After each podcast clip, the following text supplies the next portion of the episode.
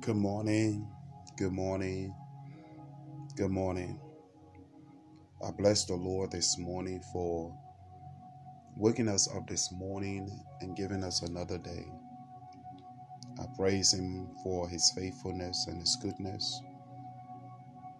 I thank the Lord for this Wednesday morning that He has given to every one of us. A blessing that I still have a voice. I bless Him that I have not gone to be with Him, though the time is coming and we shall all leave the face of this earth. A time is coming when our voices will no longer be heard. A time is coming when we shall vanish from the face of this earth. A time is coming when we shall depart from this earth and go to be at peace and at rest with our Heavenly Father. This morning, I want to share with you again from the book of First John, chapter 2. Last two days, we dealt with First John chapter 1. And in that passage, we learned some things. And we praise God that we are now in chapter 2. So I'm going to read for your hearing this morning First John chapter 2 verses 1 to 6 and I'm reading this morning again from the English version English standard version and it reads My little children I am writing these things to you so that you may not sin but if anyone does sin, we have an advocate with a Father, Jesus Christ the righteous. He is the propitiation for our sins, and not for our sins only, but also for the sins of the whole world. By this we know that we have come to know Him, if we keep His commandments. Whoever says, I know him, but does not keep his commandments, is a liar, and the truth is not in him. But whoever keeps his word, in him truly the love of God is perfected. By this we know, or by this we may know, that we are in him. Whoever says he abides in him out to walk in the same way in which he walked. This morning, we bless the Lord for his word. I want to quickly take you back to what First John chapter 1 said. On Monday, we learn where First John or John introduced Jesus. And in his introduction, uh, we came up to say to have any relationship or any relationship or any fellowship with someone, you need to know them first. To have a fellowship with Jesus Christ, we need to know him. And so John introduced Jesus not only did he introduce Jesus, we also look in 1 John chapter 1 verses 5 to 10.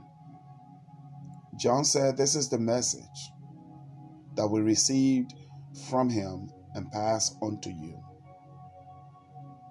And in that passage we said Jesus is light. Again, Jesus is light. That's the message that we have received from him, that he is light, there is no darkness in him. Jesus is forgiven, and Jesus wants to have fellowship with us. So that if we sin, he is just and will forgive us if we ask Him to forgive us. We want to continue from there this morning as we look at First John chapter 2 verses 1 to 6. You can clearly see for yourself that Jesus is not just under the light, that Jesus is not only the light without darkness, Jesus is not just only forgiven, and not that Jesus just only want to have fellowship with us. But Jesus is our advocate, our propitiation. He is our atonement for our sins and the sins of the whole world. Jesus is our advocate. This morning, you have someone who is advocating for you. Throughout this day, you have someone who is advocating with the Father for you. You have someone who is literally asking God, pleading with God for you. And I hope and I pray that we truly understand that we have this advocate who is advocating for us, who is there day in and day night and at night advocating for you and I every day. He stands there to support, to recommend. He's there. I want you to know that He just does not only love you, but He is there advocating for you. He is there pleading your case. He is there pleading on your behalf day in and day out. Oh, I hear someone understand this night or this morning, throughout this day, that even when it feels like no one cares about you, Jesus is advocating for you.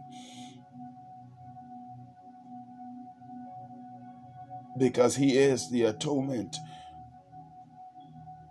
for our sins and the sins of this world.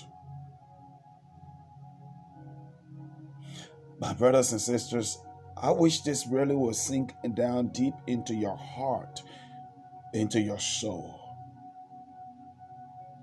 into your spirit. That Jesus is there pleading your case He's there defending you to his father. When his father wants to do something, he said, Father, forgive him. When it, it's just something that I'll need you and I to fully gravitate towards, understand that someone is advocating for you, someone is pleading for you, someone is pleading your case, someone is standing in the gap day in and day out for you. That's why you have not been taken out because he is advocating for you. So, since he's advocating for us, pleading on our behalf, here's what we can do from our end. All we have to do is to come to Him. Come to Him.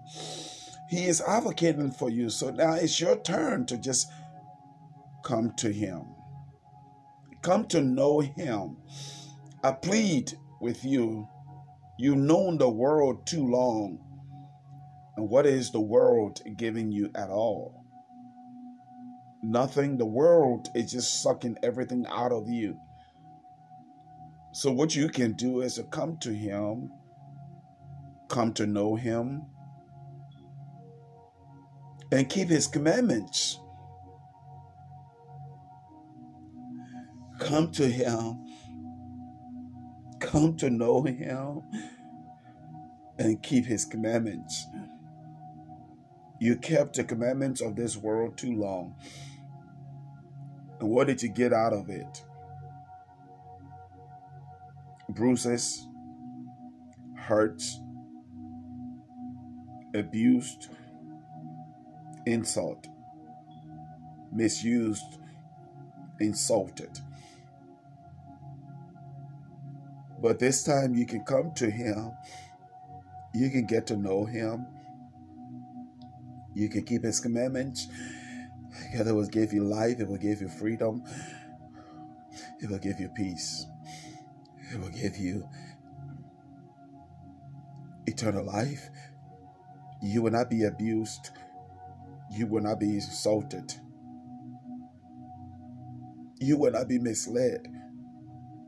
Come to Him, come to know Him, keep His commandment. The next thing is, why? Why should I come to Him? Why should I keep His commandment? Listen, because whoever keeps His commandment or His word, in Him truly the love of God is perfected.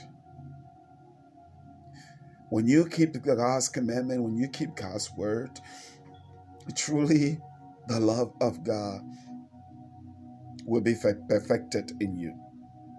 Truly, truly, His love will be perfected in you. And you know what will happen? By this, we will know. And by this, the world will know that you are in Him and that He is in you. And so I want you to know that that's the reason why I said, Come to Him, get to know Him, keep His commandment, so that His love can be perfected in you, so that the world will know that He is in you and you are in Him. For scriptures also say, Whoso whoever says he abides in him ought to walk in the same way in which he walked. You see, when you come to Him, when you get to know Him, when you keep His commandments, which is His words, and you, the world will know that He is in you and you are in Him. The world will know that you abide in Him and that He abides in you. The world will see your walk. Your walk would be different because now you will walk like Christ. You will talk like Christ. You will love like Christ. You will have compassion like Christ. You will have a pure heart towards people. You will have mercy upon the people. You will have the peace of shalom. You will have the healing of shalom. You will have his presence. Jesus. I bless the Lord this morning for his kindness.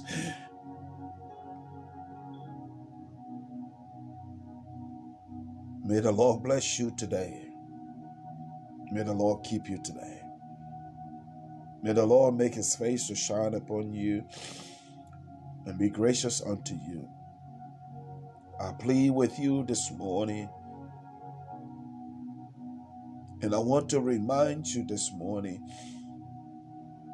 that Jesus is your advocate. The propitiation, the atonement of your sins and the sins of this world come to know Him. Come to Him. Keep His commandments.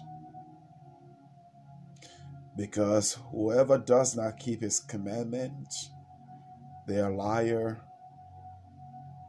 or they are liars.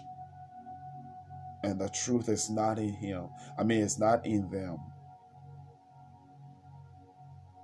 But those of us who keep his commandment. The truth is there God bless you. God bless you.